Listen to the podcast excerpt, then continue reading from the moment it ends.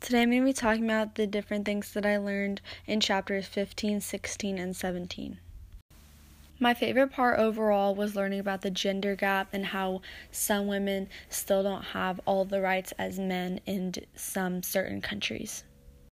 This was my favorite because it was really interesting to me to learn about how some women don't have the same rights as me in those certain countries. My favorite part of chapter 15 specifically was how I got to learn how everything started from the assembly line and how we've gotten industrialized to where we are now.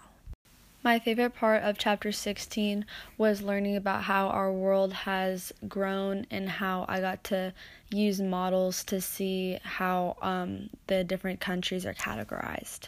My favorite part of chapter 17 was, like I said, the gender gap and learning about gender inequality index. Some of the things that I struggled with in this chapter was the economic side of it, and I think this was because um, sometimes I'm not very good at understanding why things happen, and the economic side was um, explaining the why.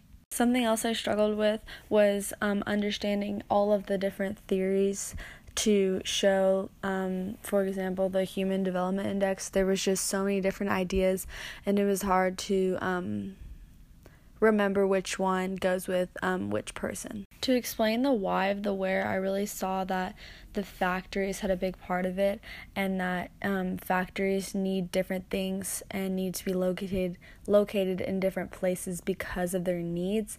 For example, coal or water needing to power the factories, they might need to be located near those things. Another thing that I saw for the why, of the where was that the NICs really are placed in the countries that they are because of the um, natural resources that those countries have. A country with a lot of oil wouldn't be an NIC if it didn't have that oil.